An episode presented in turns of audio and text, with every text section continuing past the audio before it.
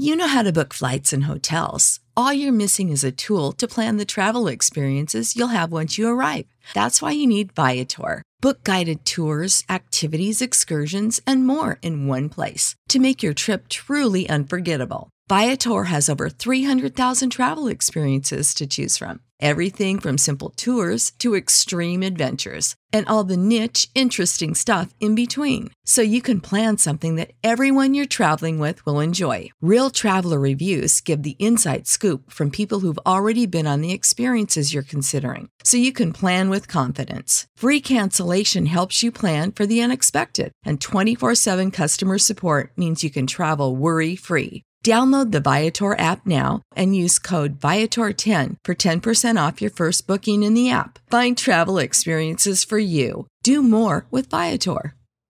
Okie dokie then, let's just dive right on in.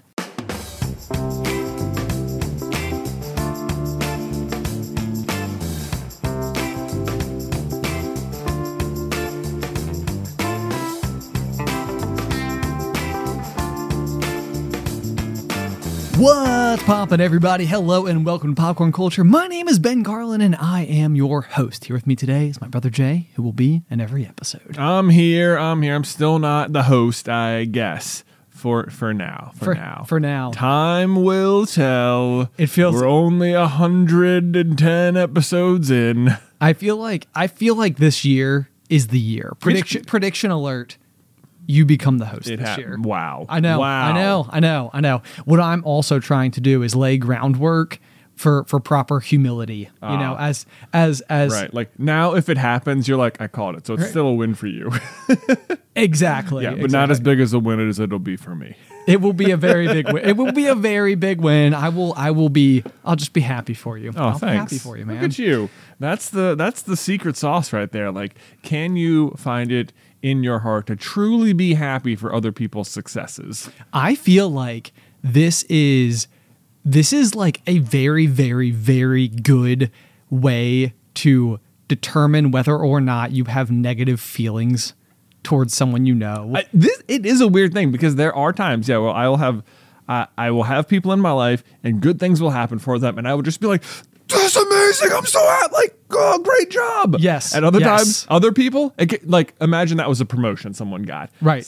Just friend has a job, got a promotion. So proud of them. Other friend, different person I know, gets gets a promotion. I'm just like, oh now I feel like I got to do better. I got to I got to get on this person's level. This person's getting ahead of me. I can't have this is yeah, good, great job, dude. Oh, so mm. I'm saying the words out loud, but it's not what I'm thinking It's inside like of I'm my head. I'm making me feel really insecure about myself. Your success makes me less makes me value myself less. Ooh, yeah, it's a dangerous, it's a dangerous, dangerous area to step step inside of. So you do have to be very, very cautious of that. But Mm-hmm. I think I think it's an interesting thing to analyze when you look when you look at the people in your life and you determine like as good things happen to that person, what is your reaction? Like, Hmm. are you are you attempting to understand how something good came to pass for this person, or are you like, or are you just like just just elated for them? Like, yes, Yeah. this is the best news I've ever heard. This is one of these things where it's like I I think I've talked about this a little bit in the past where like if I do have that sort of like more negative, more sort of sort of like comparison or like jealous sort of internal reaction, sometimes I will try and reflect upon that later and literally just ask myself like what would it feel like if I was just happy about it? Like let me just like and I'll like try and like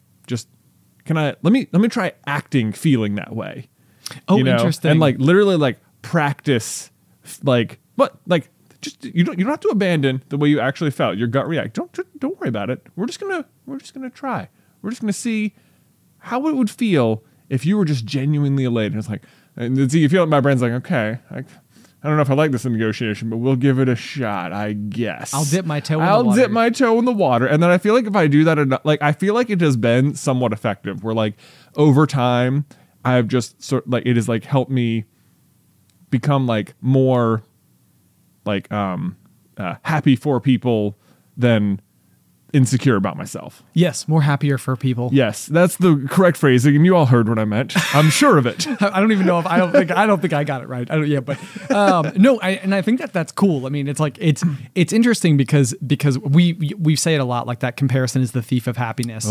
Um, but it's it's interesting to think about being happy for someone else being a skill that you can actually like develop Right. and, and like sharpen and almost get to the point where it's like like I am going to choose to be happy for people. And then every time something good happens it's like I'm going to be happy for them and I'm going to be happy for them.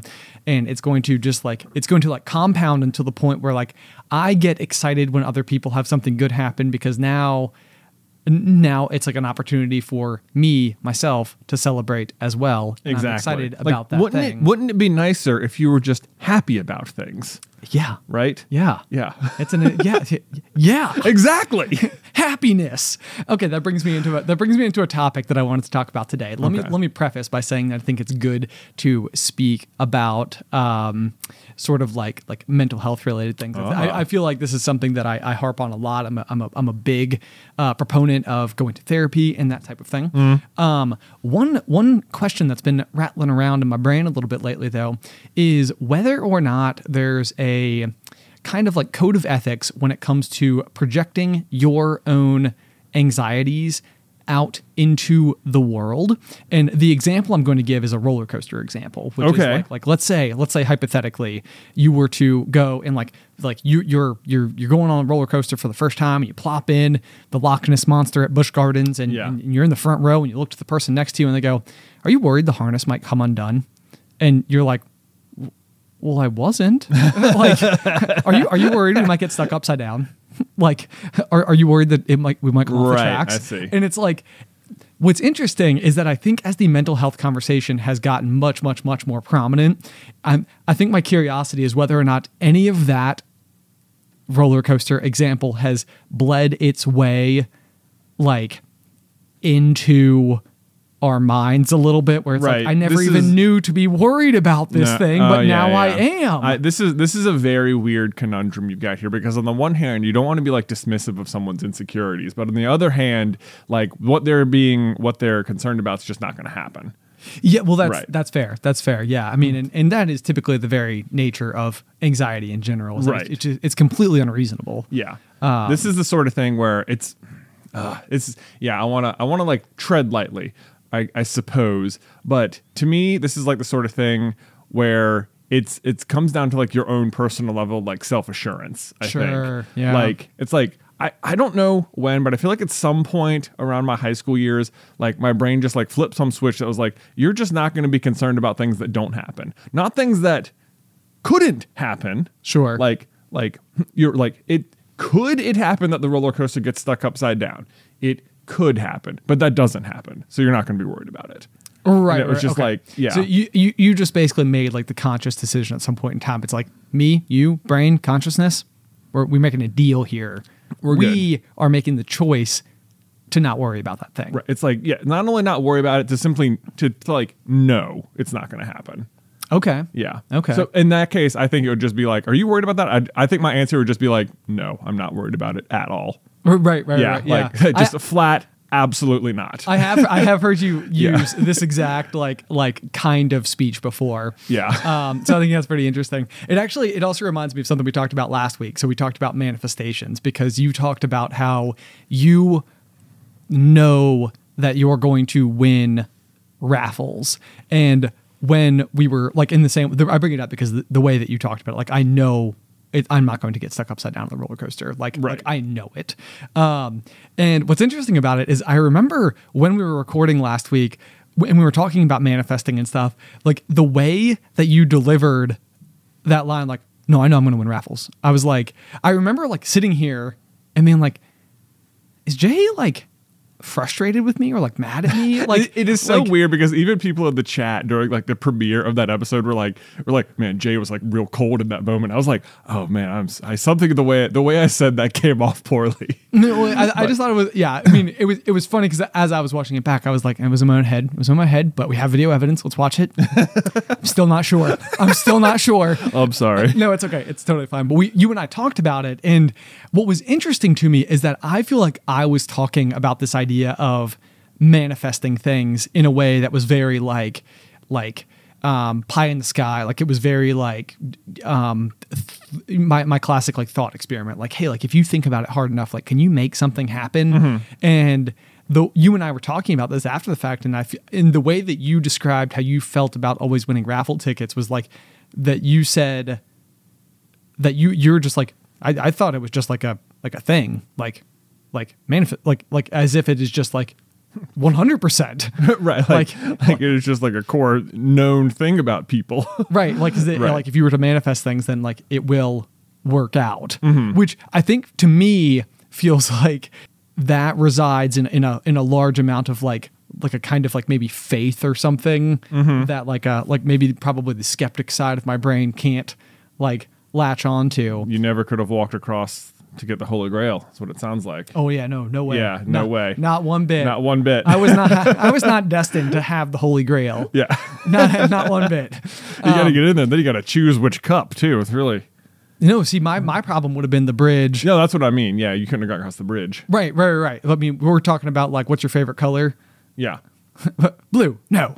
Oh no, I'm talking about Indiana Jones. oh, oh you know, where okay. there's the the bridge is invisible. You just have to know it's there. Yeah, Oh, I got you. I got you. Yeah. Oh, yeah. No. No, no, no, no. No, here, you know. Okay, here. This is a great way to practice this exact thing. Okay. Are you ready? Yes, lay it on me. okay this is going to sound like a really weird example but i swear it's like it's a it's a way to train yourself to just know and it is the nintendo entertainment system classic video game super mario brothers like Okay. the very original 8-bit Yeah, yeah. yeah. Run forward. Like where he's like a little like red guy. yeah you're just a little red guy Why is he on fire? It always looks like he's on fire. You think he's on fire? It looks like he's on fire. here's the secret about that game. What is it? If you just run forward full speed, you can beat any level. Like there's so many things where the game wants you to like stop and think about it and try to like, oh, wait a minute, right? Oh, should I go now? I go right now. It's like, and if you just run forward with absolute confidence and just know when to jump, you can get through every single level of the game. It- oh man, It see, is just like, don't stop. confidence. oh, confidence is it's such it's. I think it's so interesting the way you Yeah. just described it because it reminds me of of something that just happened to me very recently, where it was a very similar uh, situation that was caught on videotape, where I was like.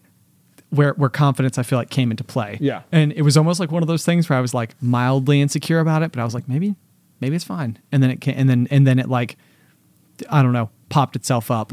Uh, and that is, I got the full, like, almost like movie grade Spider Man suit. Okay. Right? Yeah. And I was so excited about it. I had ordered it like months ago because it takes like a long time to get here and it has like all these like measurements and stuff. So it's like made specifically for you. And I really, really, really was excited to wear it to the premiere. I was excited at the prospect that I could be excited to wear it to the premiere. When it actually came down to it, I got very nervous and almost backed out like seven times. Oh, and it was no. like, it was like I spent. It was like I really like I committed to this. Like I have it. It's here. This is the occasion. Like it's never gonna be more appropriate than it is today. Yeah. But so like you know I don't know. I think I was still extremely hesitant about the entire process. So, but I was vlogging, and I feel like this is one of those cases where the fact that I started doing the vlog has been very good for me because Yeah. it's like this is a good time to do it. Like face your fears, and it's going to be worth it. Um, so I, you know, I, I got all suited up, got to the got to the movie theater, and the big thing was I didn't want to like be putting the costume on inside of the movie theater itself. I wanted to be able to like walk in full garb, Right. Yeah. and I, so I, I did that. You know, like you put the whole thing on the mask and like whatever, and um, the your ability to see for one thing is so small. It's so small. Like it has made it so that like now whenever I'm watching superhero movies, I'm like, you have way too good peripheral vision. You can't see that well Oh around my gosh! you. You know what is the worst for this is the Mandalorian. Like they have this tiny little visor. It's like you can't see anything in that helmet. not one man. bit. Not, one not bit. one I- thing. Yes, I, I have. I have at Yeah. the same time been watching Book of Boba Fett. Um, but so I I I walk in to the theater. I'm already nervous anyway. I can barely see anything because the other thing was it was really cold outside, and so my breath immediately.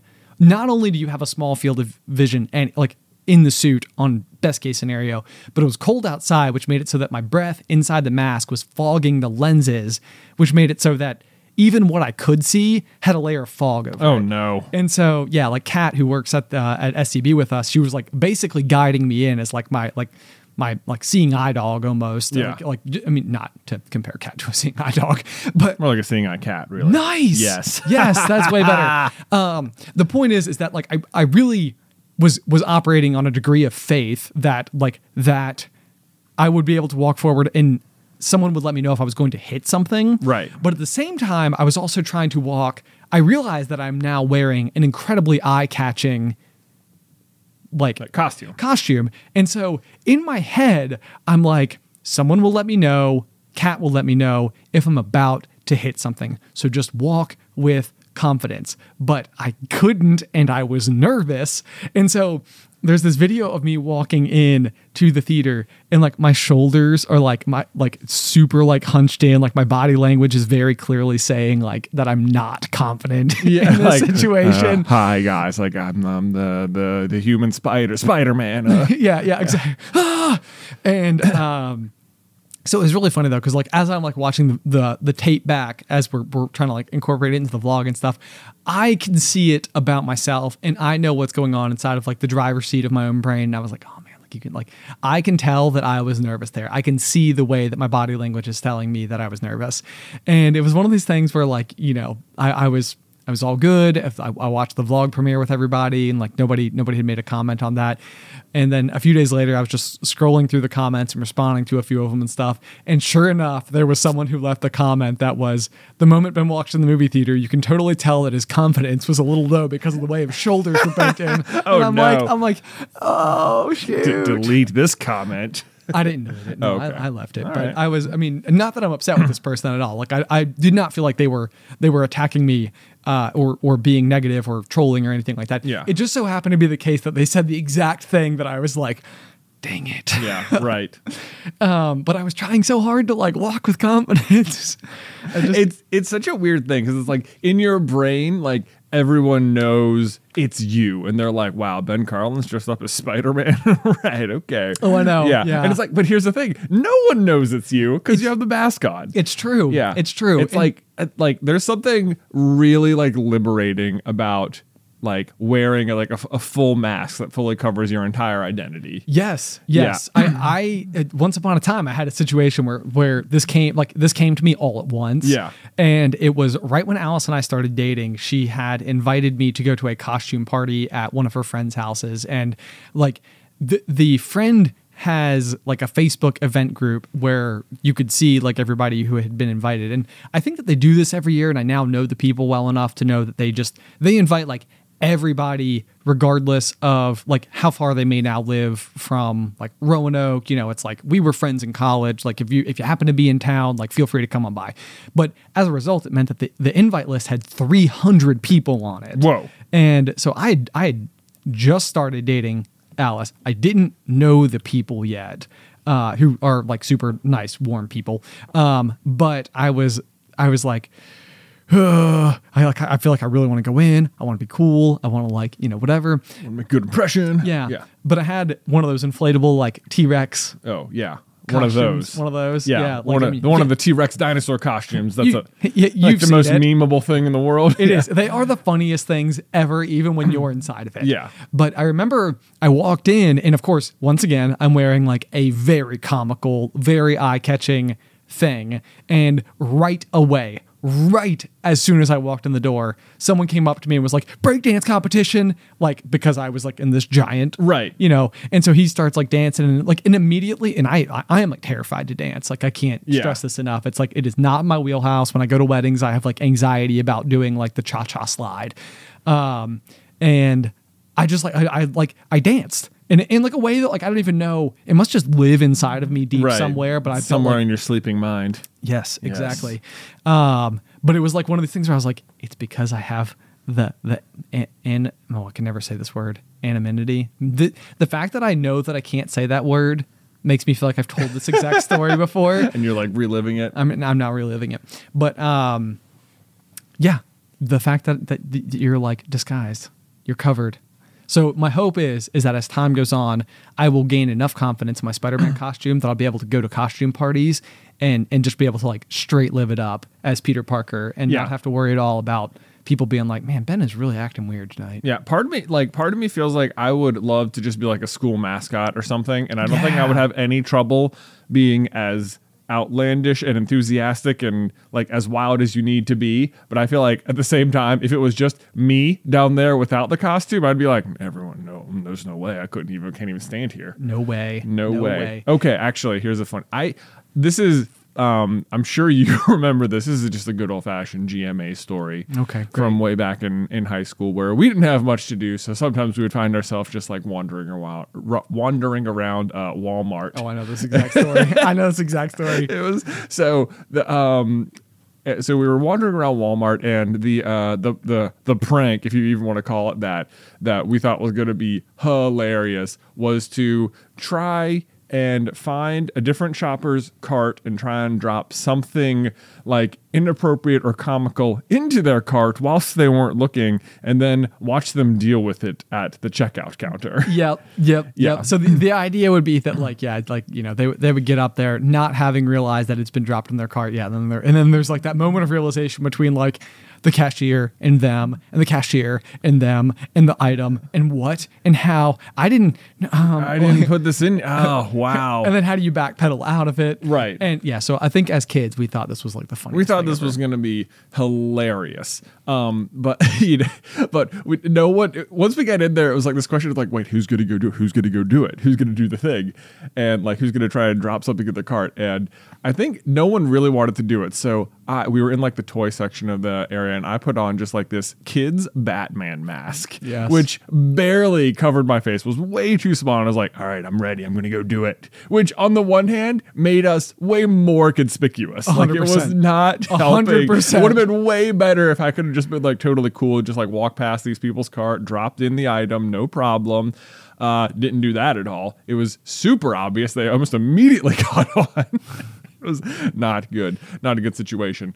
Um, and of course, then they're just like, "Who's this kid? Like what?" But but it was it was like the power of them not really being able to see my face because I was wearing this like crappy, even though it was this very tiny Batman mask. It was like I just felt like like what are you gonna do? Um, you can't do anything. You don't even know who I am. right. I'm not even me. Ha, I'm Batman. Yeah. no, no, no, no, Bat J.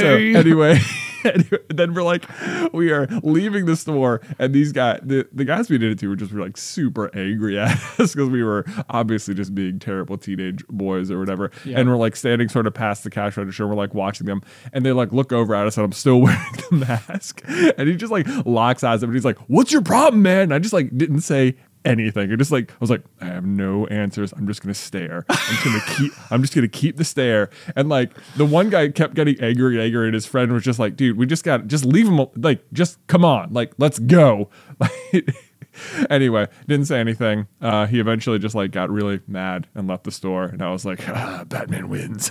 Yeah, it was it was like this was like one of those like fly on the wall moments that was hilarious. Yeah. Just like that's the thing. You and Mike and John are just standing behind me, just like cracking up. well, and that's the thing Yeah. because it's like it's so. I think even then it was like very out of character, Right. for you. Yeah. who like my, my I, I think it would be easy to say that you never you never got detention, silent lunch, Yeah, chastised ever. correct. Yes. Yeah. And and yet here you are like like pulling a prank on some, Right. someone we don't know in a Walmart. Yeah, in a Batman mask. In a Batman mask. It was like, what is this? Yeah. Anyway, but that's the that's like that's like the power of like just having even the lightest amount of like identity concealment. Yeah, Yeah. yeah. At least when when used for good and and not for bad. Well, you know, who these guys got so angry. I'm not sure we weren't doing some good. You know. I mean, it's the type of thing that I remember. I remember that even just the nature of how big the Walmart was. Yeah. That like it. It always felt like it was the case to me that like we could go and it was so big that we could just like run our shenanigans, which was nothing ever really like that bad. But like we may have gone to like the the football aisle and like literally just passed a football back and forth in the aisle. Real troublemakers. I know. And I, I think at the time it was so common. We had a code word for it, which was lobster bisque. Do you remember that? No, It was like whenever like whenever like an employee was coming over, we'd be like lobster bisque. And then that meant to like put the ball away or something. ball. But I, I remember being like, how is it that people like who is paying this much attention that like that like people are constantly coming over and telling us to like stop doing this. Hmm. But now as an adult, I'm like, it's very, very, very obvious that what you were doing is not shopping and instead playing inside of the store. Right. And so if I were to put myself into this gentleman's position and some teenagers were acting in this extremely odd way around me while I was just trying to like do my shopping. Right. I, I also feel like I'd be like, Like, what are you guys doing? stop bothering like, me. What, what, what, what is it about me? Did I do something like, Right. You know, and of course, it was nothing about that guy. It could not have been more random. Yeah. He just happened to be the person who crossed paths with us. Exactly. Yeah. With Batman. Batman. uh, whoever you were. Sorry about that. Maybe it's your carp girl. hmm? Maybe it's your carp girl. No, I don't care. I have no no desire to find this person.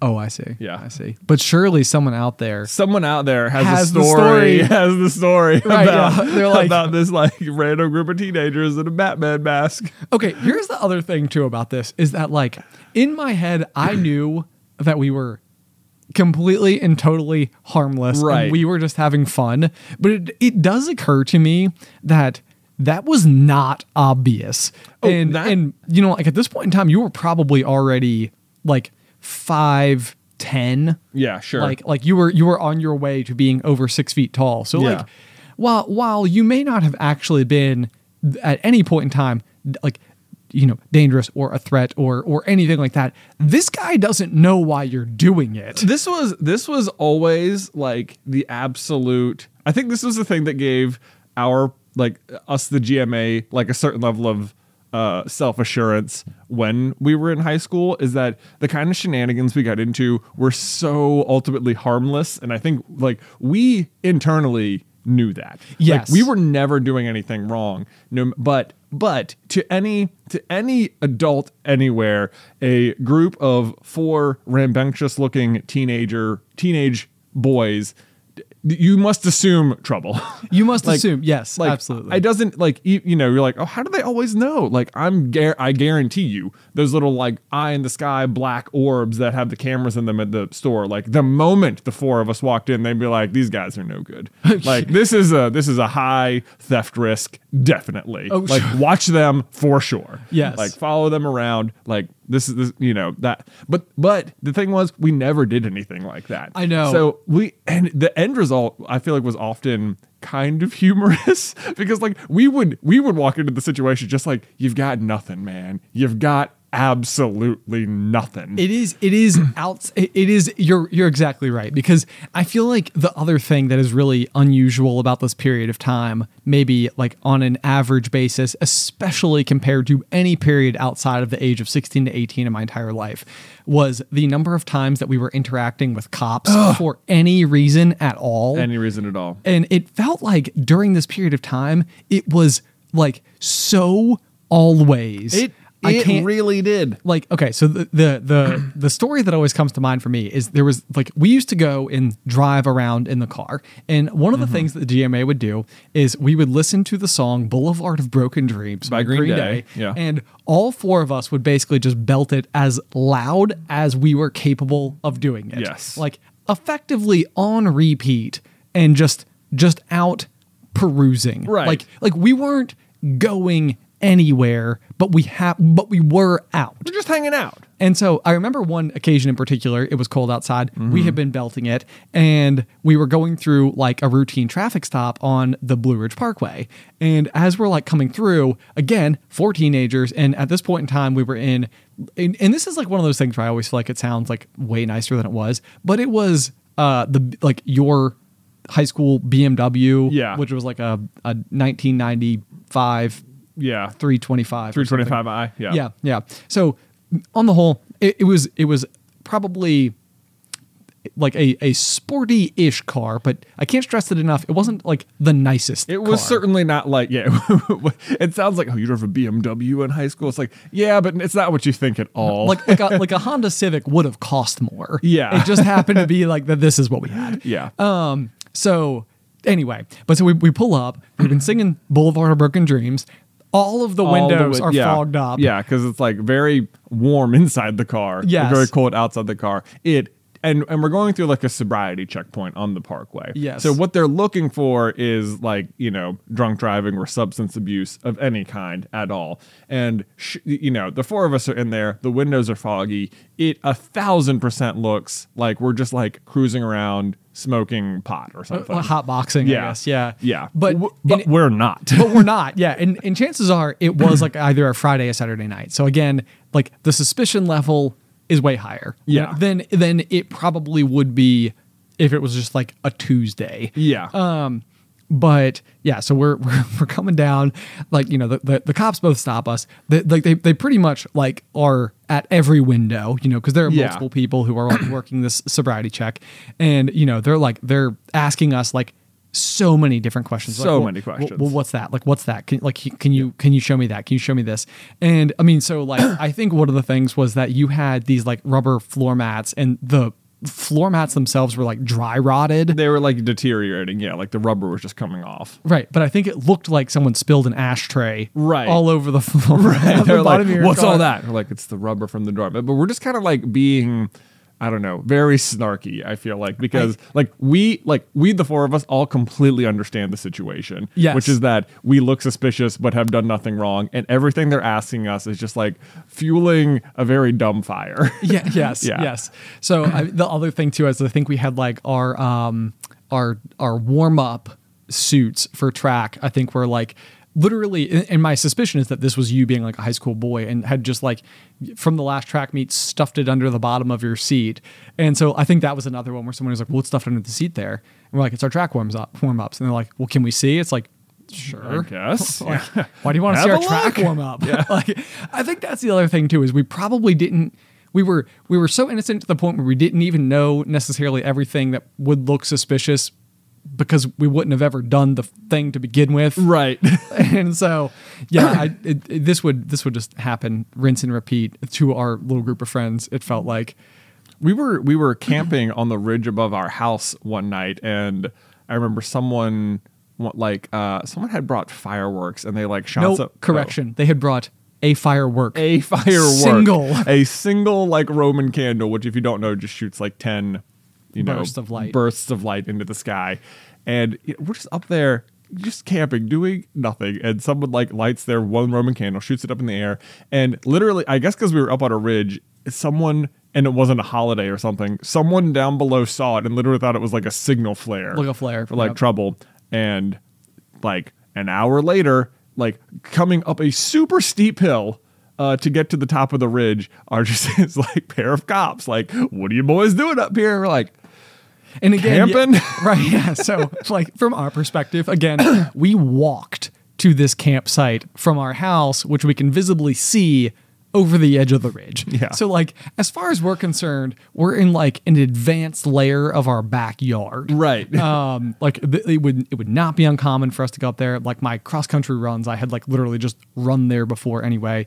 Um, but th- again, what what these cops have been walking up on is probably a group of like six teenage boys around a campfire with with probably even what looks like a copious amount of alcohol, except it's not. It's actually just soda.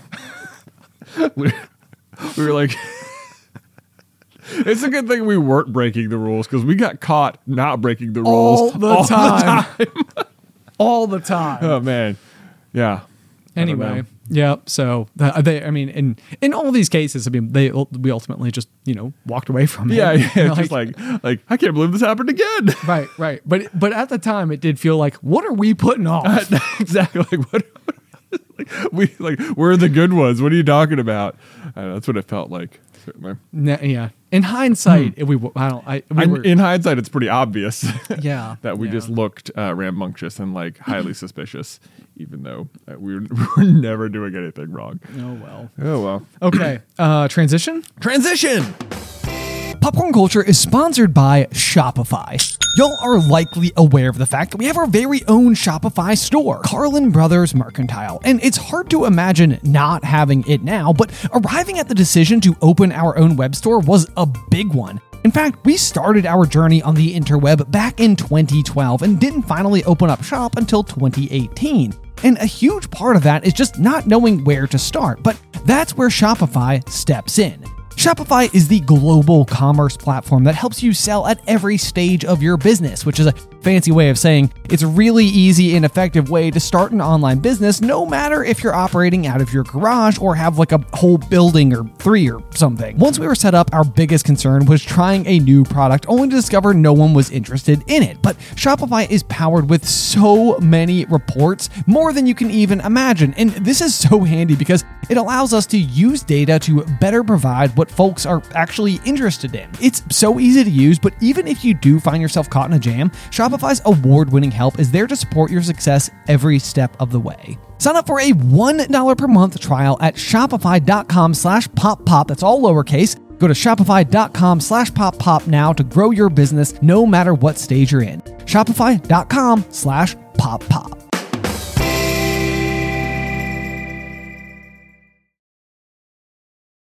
Popcorn culture is supported by Arena Club. Okay, so you guys know that I love trading card games and that me and Ben are big time collectors of Pokemon cards. You know, it's that childhood fantasy of finally being able to use adult money to buy those highly coveted rares of our youth. And like, even in our office, we have not one but two full display cases with some of our all time favorite rarest cards that we've pulled. But something I did not know existed when I was a kid in my youth was the grading process for trading cards or sports cards or whatever you're collecting, you know? To me, it was just like a rare Charizard is a rare Charizard. Like it doesn't doesn't matter if it's been hanging out in my pocket with my lucky paper clip. Turns out it does matter and kind of a lot because if you get your cards professionally graded, it can add huge value. And then not only that, but once they're graded, they will like seal them in that pristine condition inside of a plastic case or what's known in the industry as a slab. And that's where Arena Club steps in because it's like buying a booster pack, but it's for a pre graded card. Now, I know that can take like maybe a second to wrap your head around because you're opening physical cards on a digital platform, which means you open the pack online and see your pulls where they can be added to your showroom for the world to see. But you can also request them to be sent to you at any time. So they have got a ton of pre graded cards, and then you will get to randomly open one, and then they'll keep it for you, or they can send it to you, or you can just like sell it or trade it online or whatever you want to do. But whether you're buying, selling, trading, displaying, Arena Club is the card collecting platform you have got to check out. And right now, you can get 10% off your first purchase by going to arenaclub.com slash pop pop, which, wow, that is a crazy offer. 10% off a $400 slab pack. That's like $40 right there. Anyway, that's arenaclub.com slash pop pop for 10% off your first purchase.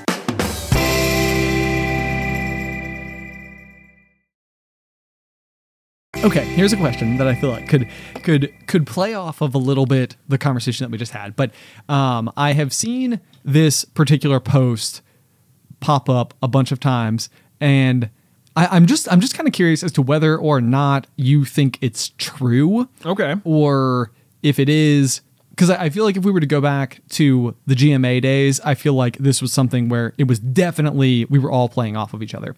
But the question is, are you actually the average of the five people you spend the most time with? Have you ha- hmm. have you ever heard this phrase before? I guess I have heard this before. Sure. Okay. Yeah, and so the idea is is that like if you're spending time around people who may be like a negative influence, then maybe you might be more inclined to make decisions that fall under that negative influence. Or if you're around a bunch of people who have a political leaning or a, a, a general opinion towards something, like you're you're gonna start to have this like insulative, small echo chambery type of thing Yeah. that like exists around you and, and, it, and it starts to shape the way that you, you view the world because it, it's kind of like the lens that you that you literally wear around you Right. and so my my question is uh, is like do like is this a thing like or or if you were even to like assess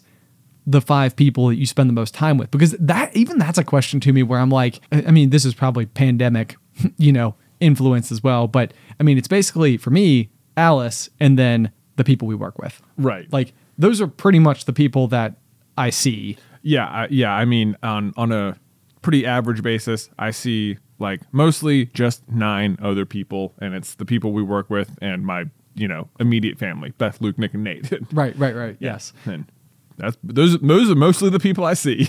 Oh, I could probably have my trainer, oh yeah, Gabriel, to Gabriel's this. in there. I see him at least three days a week. Sure. So there's that too. Um, the reason I asked though, there is like this this one phase of my life that I am like super reminiscent about, where I I am like I can't decide whether or not I had like met like like a soul friend, you know, mm-hmm. like like maybe not the idea of like a soul mate, but like this was like someone who was like it was like we jived so well together, but it was also like very brief. And so I don't know if like maybe this friendship existed for such a s- short period of time that like m- like I don't know. Even this seems like a very way, weird way to describe it, but like it was almost like still in the honeymoon phase. Like there were still like fun things that we could do because like we, we were just like building this like new friendship. Okay. Okay. So it was it was my um it was my friend Seth. Do you Your remember Seth. Do you remember Seth Uh, y- yes, yes, from Petland. from Petland? I remember Seth from Petland. Okay. Okay. Yeah. So Seth was this person that I met once upon a time who it's like the immediate impact that I felt like he had on the way that I was like like my sense of humor, like my like openness about things, I don't know, like just general like behaviorisms. I don't even know how to describe it, but like I jumped way more often. like like it'd be the type of thing like where if you were like walking on the sidewalk with Seth, he would like do a kickflip off of the sidewalk except with no skateboard. You'd be like, "Whoa." He- yeah, exactly. And I mean, and you know, he would just be, and he would like include like maybe like a little um, kind of like uh, martial arts inspired, like wah, you Yeah. know, at the end of it or something. Yeah. and it was it was just this very like positive, uplifting person to be around, and I and I was always like, man, I can like I can feel the impact, I can see the impact that this person is having on my life. Yeah. and then literally, the, and this is like the strangest thing about Seth is that like he just kind of disappeared like like he just be, like stopped being there and it was it was like this really odd thing i actually remember it specifically because it was right around the time that we bought the aquarium business and we were both working in the fish department at petland together and he- Okay. we both put in our two weeks notice on the same day Wow. because he was going to come and work at the new aquarium store Okay. and I remember it was like the first day that he was supposed to start, and he just never showed up, and I showed up? never saw him again. You never like spoken to him again? Nope. Wow. I know. And it He's was out like, there with Carp Girl somewhere.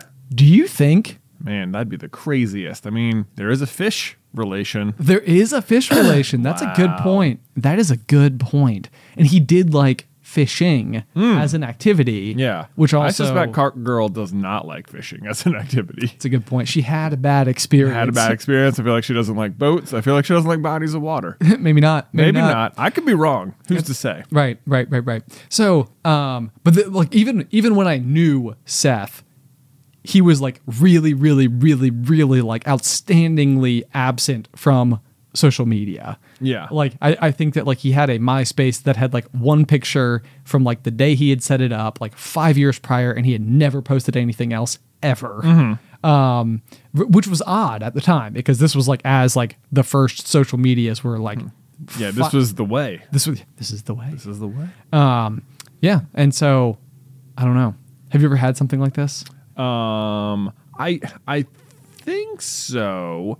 Um, the the immediate situation that came to mind to me was um back at my back at my old place of employment, the concert venue, as it were. As it were. We went to these. Um, they would have these annual marketing conferences. Yes. Where you would meet up with all you know, um, with like the ninety other. Uh, buildings that all fell under the umbrella of Global Spectrum. Which is like the company that governs all these places. Yeah, yeah, that was like the overarching um, m- um, venue management company. Sure. Um, they've since they've since changed the name to just Spectrum, no more Global. Oh, whatever. interesting. I don't know. Whatever. Not important to the story. In case you're looking up Global Spectrum. It's it's like it's like the Facebook. Drop the the. Yeah, drop the the. Just drop the global, man. Just Spectrum. Spectrum.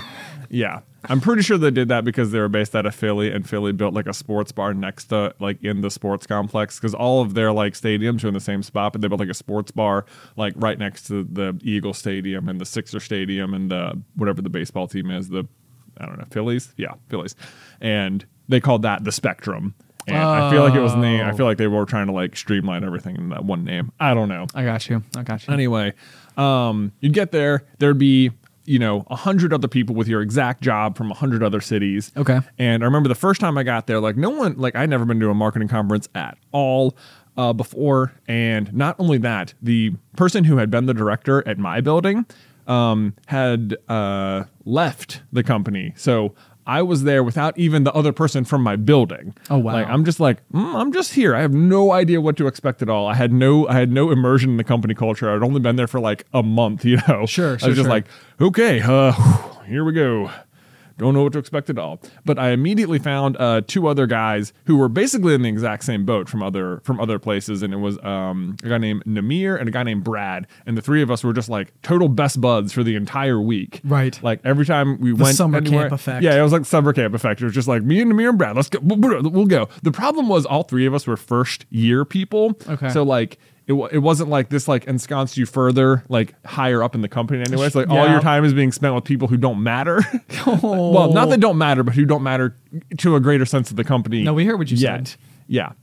I'm just So kidding. yeah, it was very, it was like a very weird thing. Uh, and then I think by by the next year, they they had like sort of both left the company uh, altogether, just got like new jobs. So I came in year two, and I was like, well. Sort of back to knowing nobody, except now I'm not even like a new person. I'm expected to know people now. Oh man, this is. I, I think this happens when you go to college, where it's like it's like college, great place to meet people. Except it's like great place, great place to meet people for like the first month, Yeah. and then everyone has found their friends. Yeah, this was the thing because I mm. because I transferred to tech during my sophomore year. Yes. and it was just like, and I didn't, you know, I, I think in my mind I was like, oh yeah, I'll just transfer over there and I'll just you know live in the dorms and I'll just meet people there, whatever. Right. And the thing was, that's not really how it works. Like you could probably do that at Radford because the the student population is not so big. Sure. but at tech they are like, you get one year in the dorms, then get off campus because we got a way more. We have so many freshmen coming in, Right. and that's where they're going to live. So it's like you're definitely not going to put transfer students in the dorms or anything. Right. So now I'm like, hmm, transferring over, not going to be living on campus.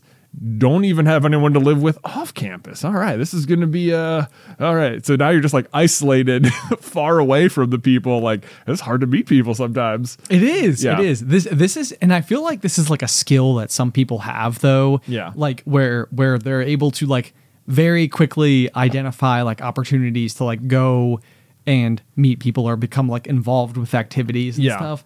And I think this this was like I don't know why I had this like mental block in college, but I totally did. Yeah. Which was that like it was almost as if like like going and playing like an intramural sport or something for example would have been like a great way to be like oh now like i can go and meet people on this the Yeah. people on my team or whatever and I, I I couldn't do it. It was like I was so worried I was going to go and play like intramural soccer and just like everybody there was just going to be like all the really really really really good high school players who like decided not to play collegiate and it was just gonna, I was like well there's no way I'm going to play with those guys Right. like they're, they're going to be so good Yeah. and so I was like well, I can't do that and so I just didn't do it my experience with intramural soccer was that it w- there was never just like a random person there. It was always that like a group of friends decided to form a team. Yeah. So they all already just knew each other anyway. It wasn't like you got assigned to some random team. Maybe that's how it works. So may- maybe maybe this is like the the message to all little kernels out there who are currently in college. Go join something. Absolutely. I mean, and that that ultimately was my solution. Like I went I mean, I went to all the meetings for like all the different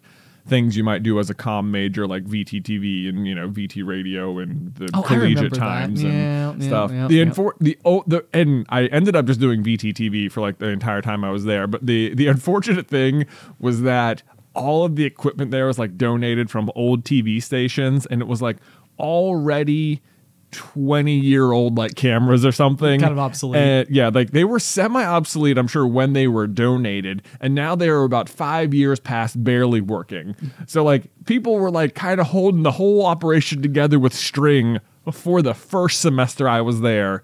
And then like the people who knew what knew how to tie the knots and where to tie the string they were gone. And it was like well this is a pretty this is this is a pretty shambles operation we got running here, y'all. It's over. it's it's basically over, but we're gonna keep we're gonna keep plugging forward in the best way we can. And I think ultimately we ended up just like instead of like trying to broadcast live, we would just film the episodes and then like upload them elsewhere, like onto like a website or YouTube or something. But, not I mean- that anyone watched it, but we did it. But we did it, yeah, and I feel like that was a good forerunner to what ultimately would become the John Carlin YouTube channel, which would ultimately become the Super Carlin Brothers YouTube See, channel, these things happen. which would ultimately become the Pop. so, if anything, VTTV has a notable alumni in the form of Jonathan Carlin. That's right. Boom. Yes. Uh, it was interesting because like that that was like the one little like ac- you know extracurricular activity that I was um, regularly a part of, and I did indeed like source a lot of friends from this exact thing. Sure. And like then it was like a matter of like you know oh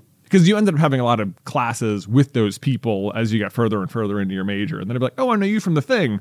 And then, and it was just easy to be like friends Yeah. that way. So that was it was a really effective tool, and that was like the smallest thing I could you know you could even be doing. It felt like okay. yeah. Yeah. Yeah.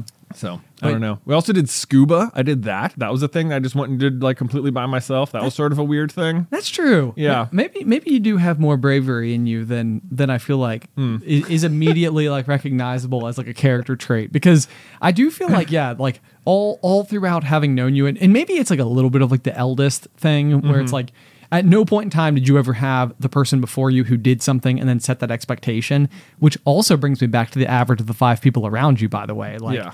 How often is it the case that you did something because an older sibling did it first Ah, right. but the older sibling did it without that influence Right. which is kind of interesting Yeah. like so i wonder if you almost i wonder if oldest mem- like th- that oldest children tend to have maybe like a little bit more openness towards going and trying a thing with with no basis for what's behind the curtain Yeah, I wonder. I wonder. The scuba was really interesting because again, it was one of those where like most people do it with a friend. Like a lot of people don't just show up by themselves. So it was like I'm here and I don't know anybody yet.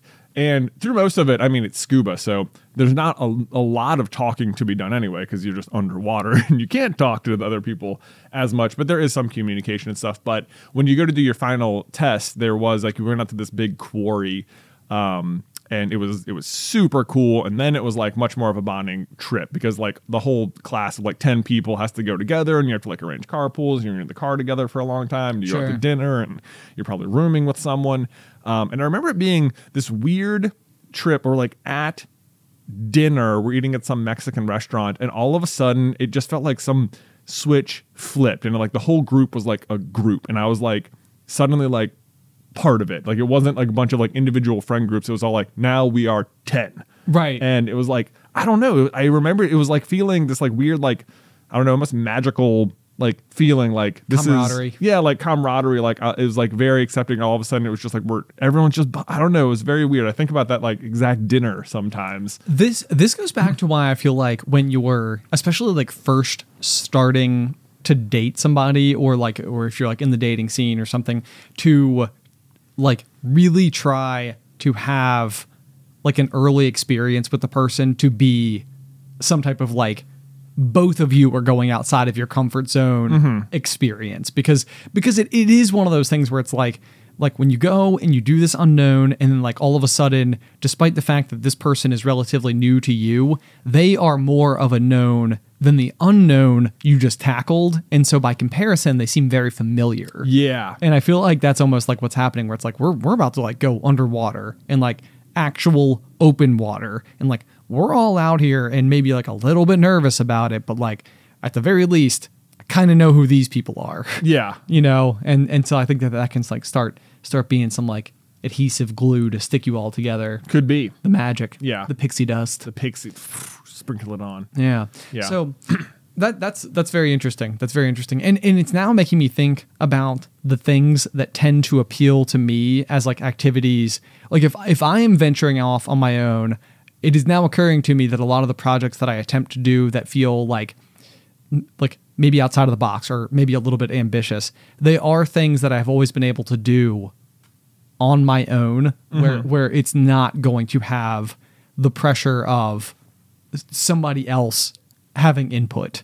You know, it's like I, like I, can go and experiment without anybody knowing right. that I'm doing it. there's a certain there's like definitely like a certain like power there. And i feel like it's i've wondered before like whether or not we like what it would have been like if i went to school somewhere like really far away. Yeah, you know like because even like tech wasn't very far away from roanoke and even there like you know i was in the communications program. So all the professors like just you know knew our dad by nature of being in the field uh, that he professionally worked in one hour down the road. Sure, sure. uh, like it it has always it has always felt like that presence has never really left. It's like I, it's like in what ways are you ever ever able to break free from those expectations when you're like still so close to where so many people know you and you have like an established uh, perception of yourself it, it almost goes back to what we were talking about earlier like with with wearing like the like the mask Yeah. costume it's like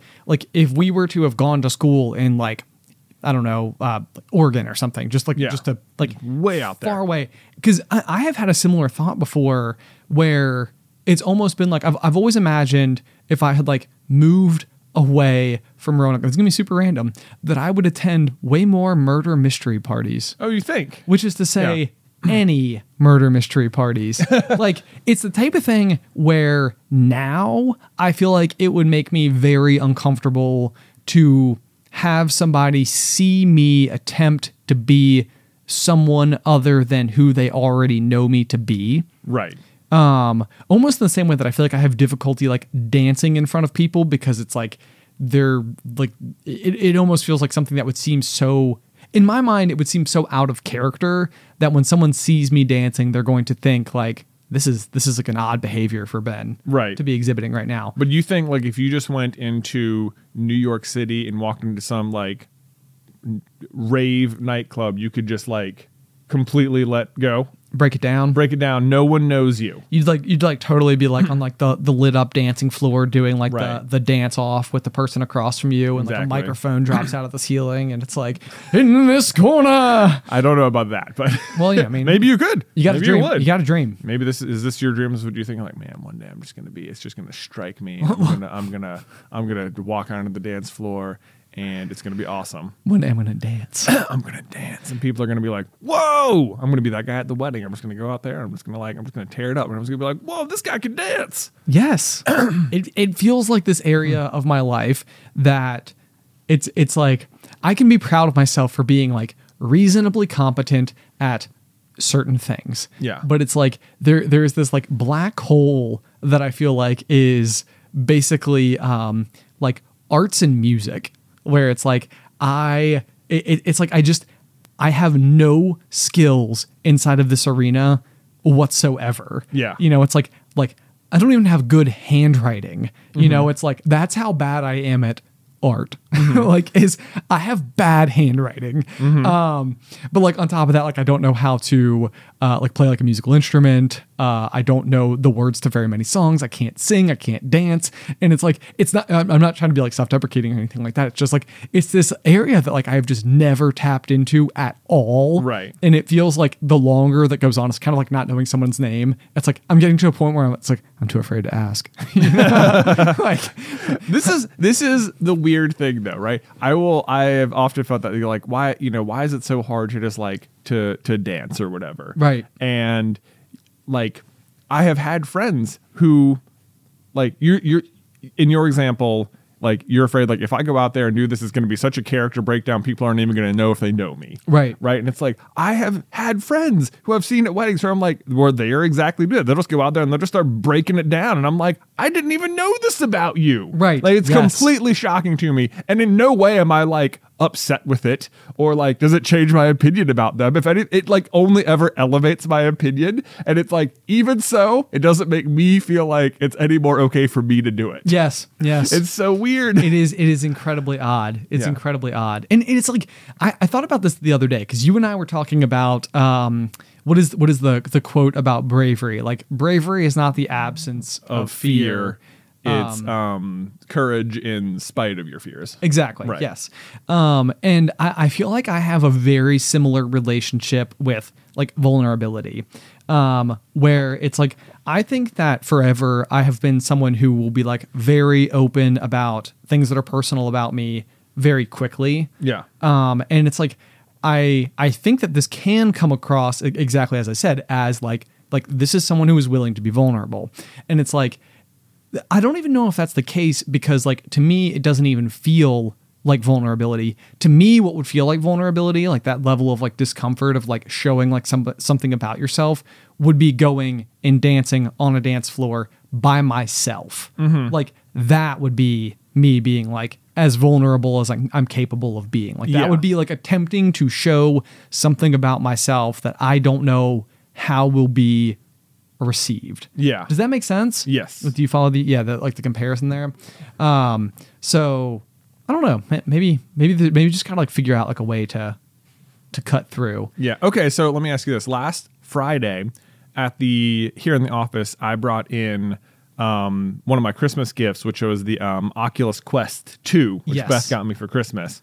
And uh, the game that I have been playing a ton is a game called Beat Sabers. It's like high and away the most popular VR game. Sure. If you're unfamiliar with it, it's kind of like DDR or Guitar Hero. It's like it's a rhythm game. You know, the notes are coming at you, but um, what you do with, but they're in the form of blocks, and you're holding lightsabers, and all you have to do is smash the blocks with the lightsabers as they come at you. It's a little bit cathartic. Yeah, yeah, it is. It is super cool. You're like, I'm holding lightsabers. This is the best. Um, but so I brought it in because uh, other people had said they wanted to try it, and I've been having so much fun with it. And like all throughout the day, everyone at the office was just sort of like picking it up, taking turns, Yep. smashing some cubes, playing some Beat Sabers, and like the way, of course, the way you need to do it because it's VR is like you need kind of an open area, and the obvious spot in our office for that is like right in the middle of, Of sort of like of like yeah. yeah, like the the the bullpen. That's probably the wrong word, Well, but yeah. like the What a- main workspace area. Right, right, right. Yeah. So like in, in our in our workspace, we have like a big our whole our, whole- our whole office is just like a big long space. Yeah. Uh, and and the middle chunk of it is like where we have like the row of desks that everybody who works at SCB is sort of like side by side by side by side. Yeah. Yeah. So in order to play the game, you pretty much had to be playing it right behind all of those people. Right, like sort of like in the middle of the floor. And the very nature of the game, because it's like a rhythm game uh, where you're swinging swords around, is that there's you know music playing and you have and you're moving your arms pretty all over the place. Yep. Like and you and you can't see anyone else, but everyone can't see you. It's like the opposite of a well, it's it's both a mask, but also the opposite of a mask. Right. It's like yeah, it's like you're you're stepping into. It's like yeah, it'd be like I don't even know how to describe it. Um, well, exactly as it is. you Yeah. know? yeah. It's like you're very exposed, but you can't see how exposed you are. exactly. So, question is because you played it. So, question is, how did you feel? Very nervous. Very nervous. very nervous. Okay. Like it was the type of thing where you're like, "You want to give it a go?" And I was like, uh, I think in my head, my like my knee jerk answer was, "No, I do not." Oh, like it was like I don't want to do it. Oh. like, and it, you know, but it- Sorry. no, it's okay. I mean, It's, it's totally fine. Yeah, but it was I like I think the, that the reason that that was my answer is because I there is this like kind of worry about going and doing something and like possibly looking silly in a way that like I don't have control over. Mm-hmm. You know, so it's like it's like I don't know in what way this might end up looking like awkward or like a little bit jerky or whatever the case may be. And I've actually I have played Beat Sabers one time ever before, and it was I think at VidCon the first year that we went. And Yeah. I had the same exact experience this time as I did then. Mm. And it's it's very visible to me what was happening because you put the you put the help like the the mask on and you know you're all you see around you is like the space and like the two handles that you're holding show up in your field of vision as these like lightsabers and the thing that was very very very evident to me is that my hands were shaking Oh. because the lightsabers Are were shaking. shaking and so it's like i could like visibly see my own nerves like before my eyes. And I, I even think it was the type of thing where it was like I would play it and it was like I will play it on easy mode because like the only like it's like as, as I was playing, I was like, this is like way too easy. Like this is like, Right. I'm, I'm not having any trouble whatsoever beating. right, like- easy mode. Exactly. Yeah. Right, But it, the blocks are coming slow. Slice. but it was also like I I didn't want to up the ante either. Like Mm-hmm. it wasn't like I beat easy mode and was like, oh, I gotta try normal, like or intermediate or expert. You know, it was like Yeah. like it was like okay, I beat easy mode. I can take it off now. I'll set it down. Like I'll walk away. And, and and I think the curiosity here would ultimately be if I could ever find myself in a situation where I could put it, I could put it on, or almost even like be here at the office on my own and play through it over and over and over again Mm-hmm. like in a way where it was like okay like i can sort of like get the feel for it i can kind of get like you know i can i can feel like my shoulders not be hunched in like they were in the spider-man costume Right. but i feel like if you were to have taken a video of me playing vr I'm sure we did. okay well Yeah. then i think what we should compare it to then is the footage of me in the spider-man costume to see whether or not this like very visible lack of confidence is showing through in my body language Okay, I didn't. I personally did not know you were feeling that way in the moment. Sure, sure. Yeah. Well, and, and I think it's just, I mean, it, it goes back to, I can even remember it with Dance Dance Revolution and Guitar Hero, which were also games that I never wanted to play because I, it always felt to me like this very, very public way. Like, I'm okay with like not being good at video games when it's just like, you know, holding a controller and, and doing whatever.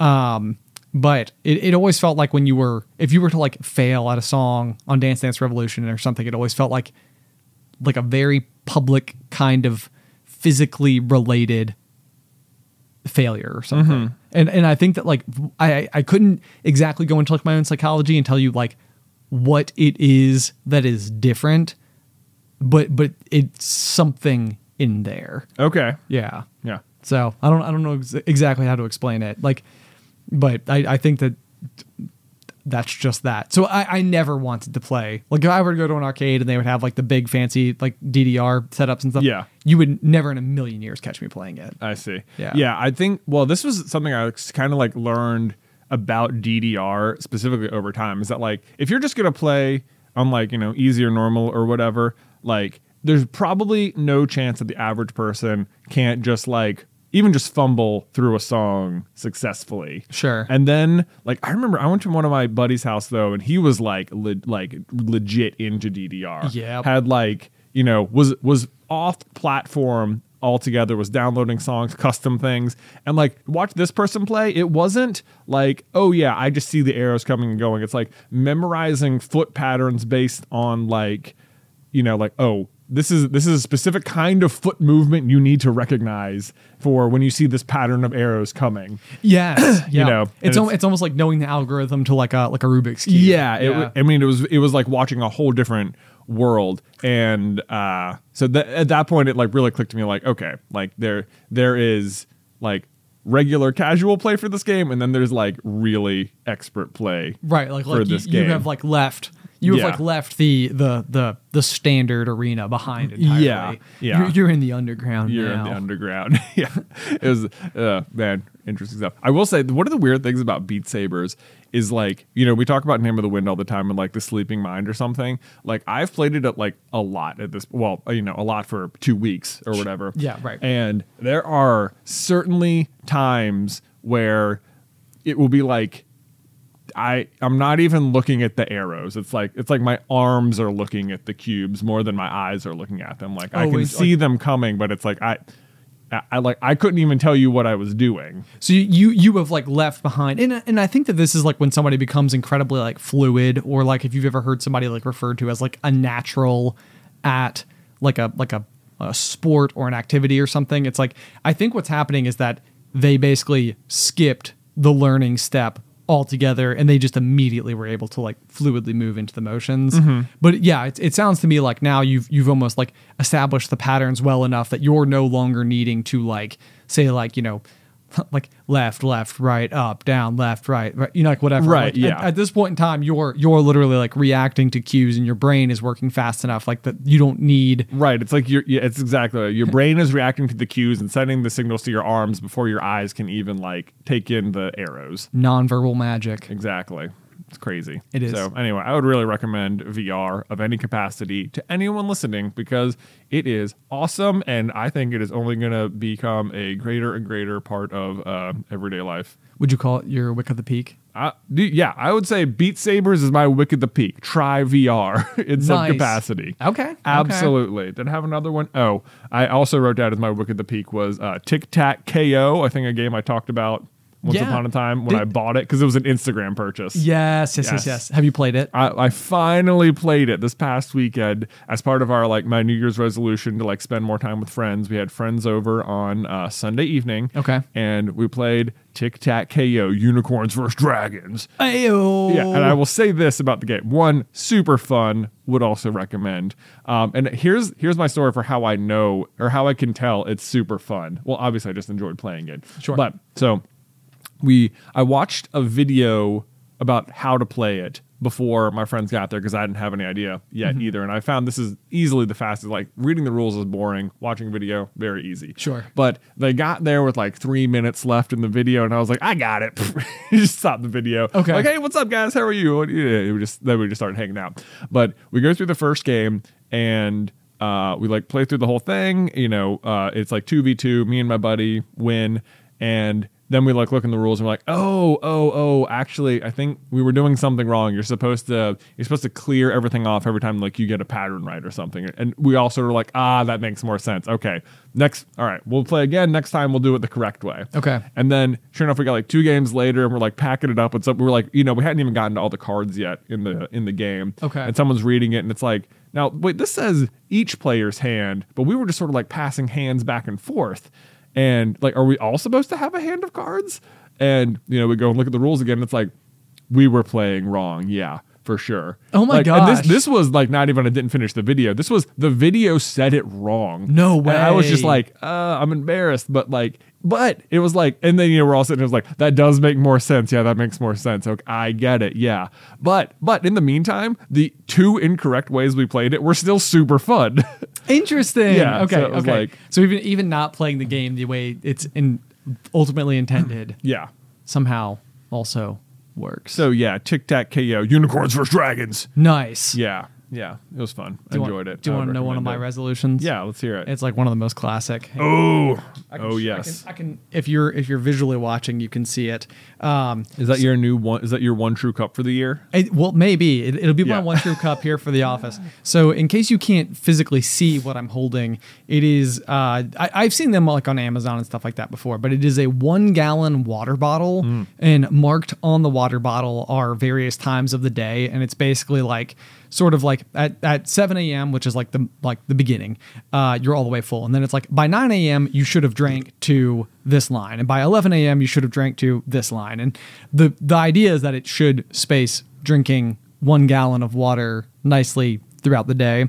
So Right. the only thing about the way that I'm doing it is that it's here at the office. Yeah. So it's like it just sits on my desk, but the goal is to basically you know drink As much of it as possible. as much of it as possible. Nice. And because I, I feel like I have this issue, not even not drinking a lot of water, but I don't usually have a very good way to like quantify it. Yeah. And I feel like what I want is is like more data, more more knowledge. Yeah. Um, I feel like this would be the type of thing that I could see being. It seems like a Black Mirror episode almost, but like if in the same way that you can like Google search something, it's like how much water did you drink today, and it was just like hang on, let me check, and you'd like pull up, like, I don't, I don't know, me, yeah, like it would just put up a chart. Exactly, yeah. Yeah. yeah, like yeah, like it, it, like that information is just literally stored. At, Right. Or in the same way that like yeah, you have like steps on your on your like watch, and it's like how how many steps do you have today? It's like oh okay, I have like you know four thousand. It's like oh okay, that's cool. Um, it would be it would be very fascinating to me if if somehow there was just data that was constantly being like stored, you know? Yeah. Or or I feel like a lot of um These are the kind of things I imagine you'll be able to review in the afterlife. I know yeah I'm it's always true. like, I'll be able to bring up all sorts of weird data points about my life. yeah, it's like it's like did I I, I got to know. Did I drink enough water? It's like not even close. Even, but I say I think about stuff like that, and I'm like, what, what a tawdry version of the afterlife I'm imagining. Like, I think, like it, I I think it's comforting, comforting for me to think that I don't have an imagination capable of thinking about the grandness of such a thing is what I like to think. Oh, that's cool. What, which is to say, who even believes in death when there's quantum immortality theory? which which we independently Yeah. came to on our own last week. We were like, yeah, when we were talking about like, what if you just break off into another universe where you didn't die? And someone's like, are you guys talking about quantum immortality theory? He's like, is that what it's called? And So, looked it up. Sure enough. sure enough. Once, so, a- once to say? again, once again, we, we have independently stumbled onto the same thing. Yep. That that actually exists out there. in the Well, world. I guess we didn't investigate it much further, so maybe maybe we were only like on a version of it. I don't know. right. Well, that's fair. Yeah. That's fair. But still interesting either way. It was Still. interesting. It's it's very exciting stuff. It always makes me feel like like um I don't know, may, maybe if I had existed during like ancient times or something that I, that I could have been like buddies with like Socrates or something. Yeah. Aristotle. Right. Those people. Right, just be out there like having thoughts. And just be like, like, I imagine them sitting like in these like courtyards, like eating salads. Yeah. just being like, hmm, let me give it a ponder. I imagine it's uh, like I think it was very like Roman to like lay down when you ate, like Is rather that- than sit in chairs. It feels like the type of thing I've seen depicted in oil paintings, and I'm like, why would they do that? yeah, I think that is. I think it was like um, th- this is like you know when they would be eating their like uh, like olives and kind of like their you know Roman charcuterie. I imagine. Is it is any of this real? Yes. Like this actually happened? Yeah, this is what people would lay down to eat. Okay. Yeah. All right. Yeah. I took Latin for three years, dude. Um, fair enough. All right. And, and let me guess, you also win raffles. Yeah, I do. Correct. When Jay is sure of something, he is sure of it. Anyway, This is what they taught me anyway. and I bet the Earth is let round. me let me let me give you a quick aside about about Latin class. This was such an annoying thing. So, are you familiar with the movie "Oh Brother, Where Art Thou"? yes, I know you are because we watched it like a thousand times. It was one of our fan movies. it was. Fantastic movie starring uh, George Clooney. Uh, anyway, "Oh Brother, Where Art Thou" is you wouldn't know it based on like the setting or the time period, but it's based on the the Odyssey, like the Greek epic poem Right. or whatever, right? And so for Latin class one time, uh, you know, I think the teacher was really phoning it in, but they're like, "We're gonna watch Oh Brother, Where Art Thou? We're gonna compare it to the Odyssey, and then we'll just have like a test about." Um, what all the obvious references were. Sure, sure. Like here, like what happened in the Odyssey and how was that depicted in this movie? Sure. And I was like, okay, and like we were going through it, and like one of the examples I think early on was that they came upon like an island of um, cannibals or something, Okay. and I was like, oh.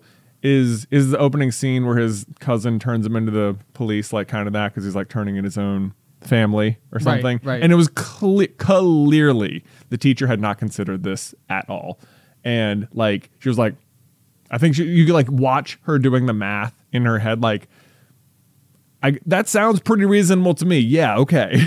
Oh, like, interesting. like, oh, so it she- wasn't she, one of her examples. Oh, Yeah, but then, you. but then, anytime anyone would ask about it, she'd be like, she wouldn't answer. She'd be like, Jonathan, tell him, and I'd be like.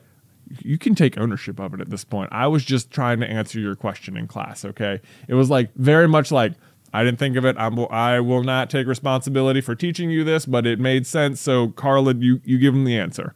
It was like it, I felt put on the spot every single time. I was like, I don't like I don't. I'm losing confidence in my answer.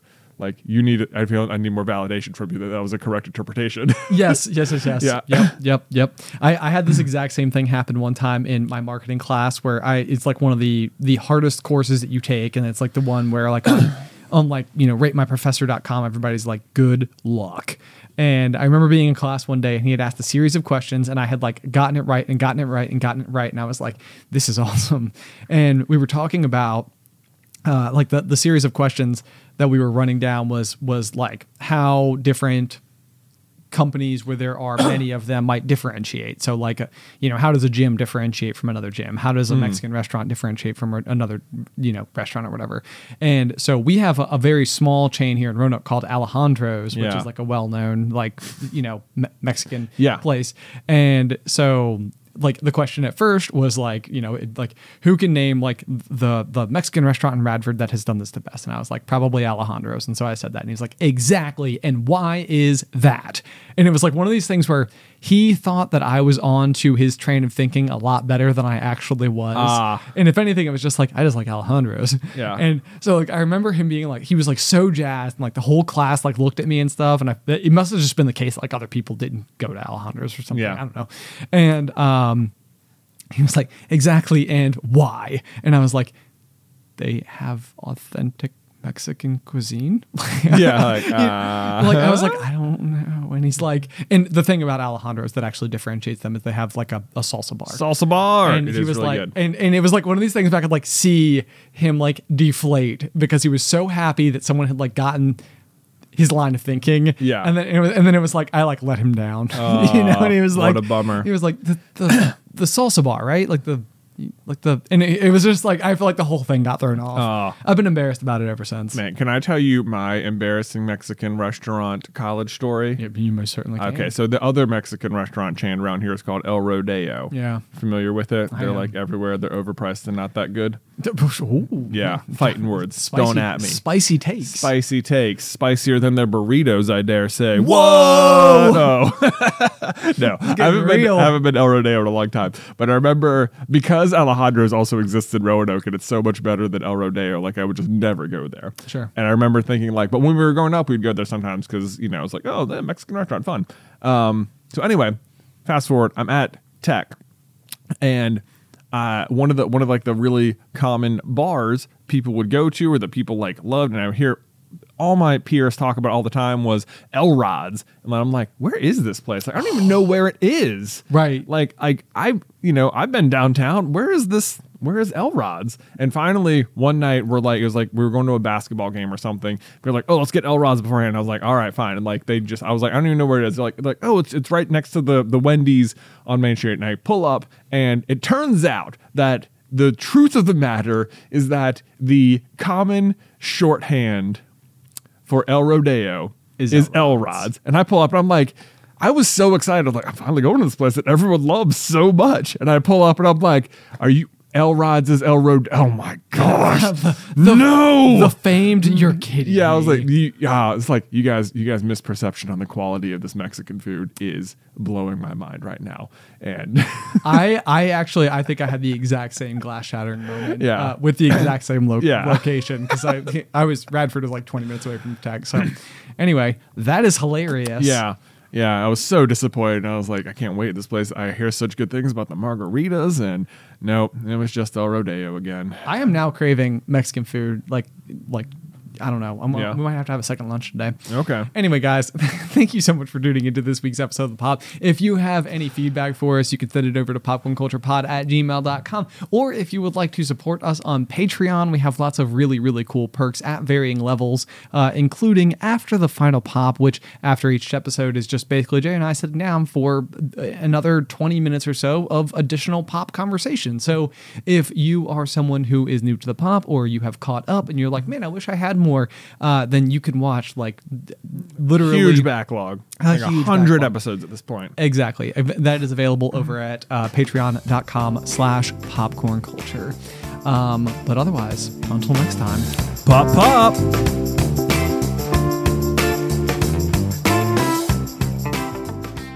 You know how to book flights and hotels. All you're missing is a tool to plan the travel experiences you'll have once you arrive. That's why you need Viator. Book guided tours, excursions, and more in one place. There are over 300,000 travel experiences to choose from, so you can find something for everyone. And Viator offers free cancellation and 24 7 customer support for worry free travel. Download the Viator app now and use code Viator10 for 10% off your first booking in the app. Find travel experiences for you. Do more with Viator.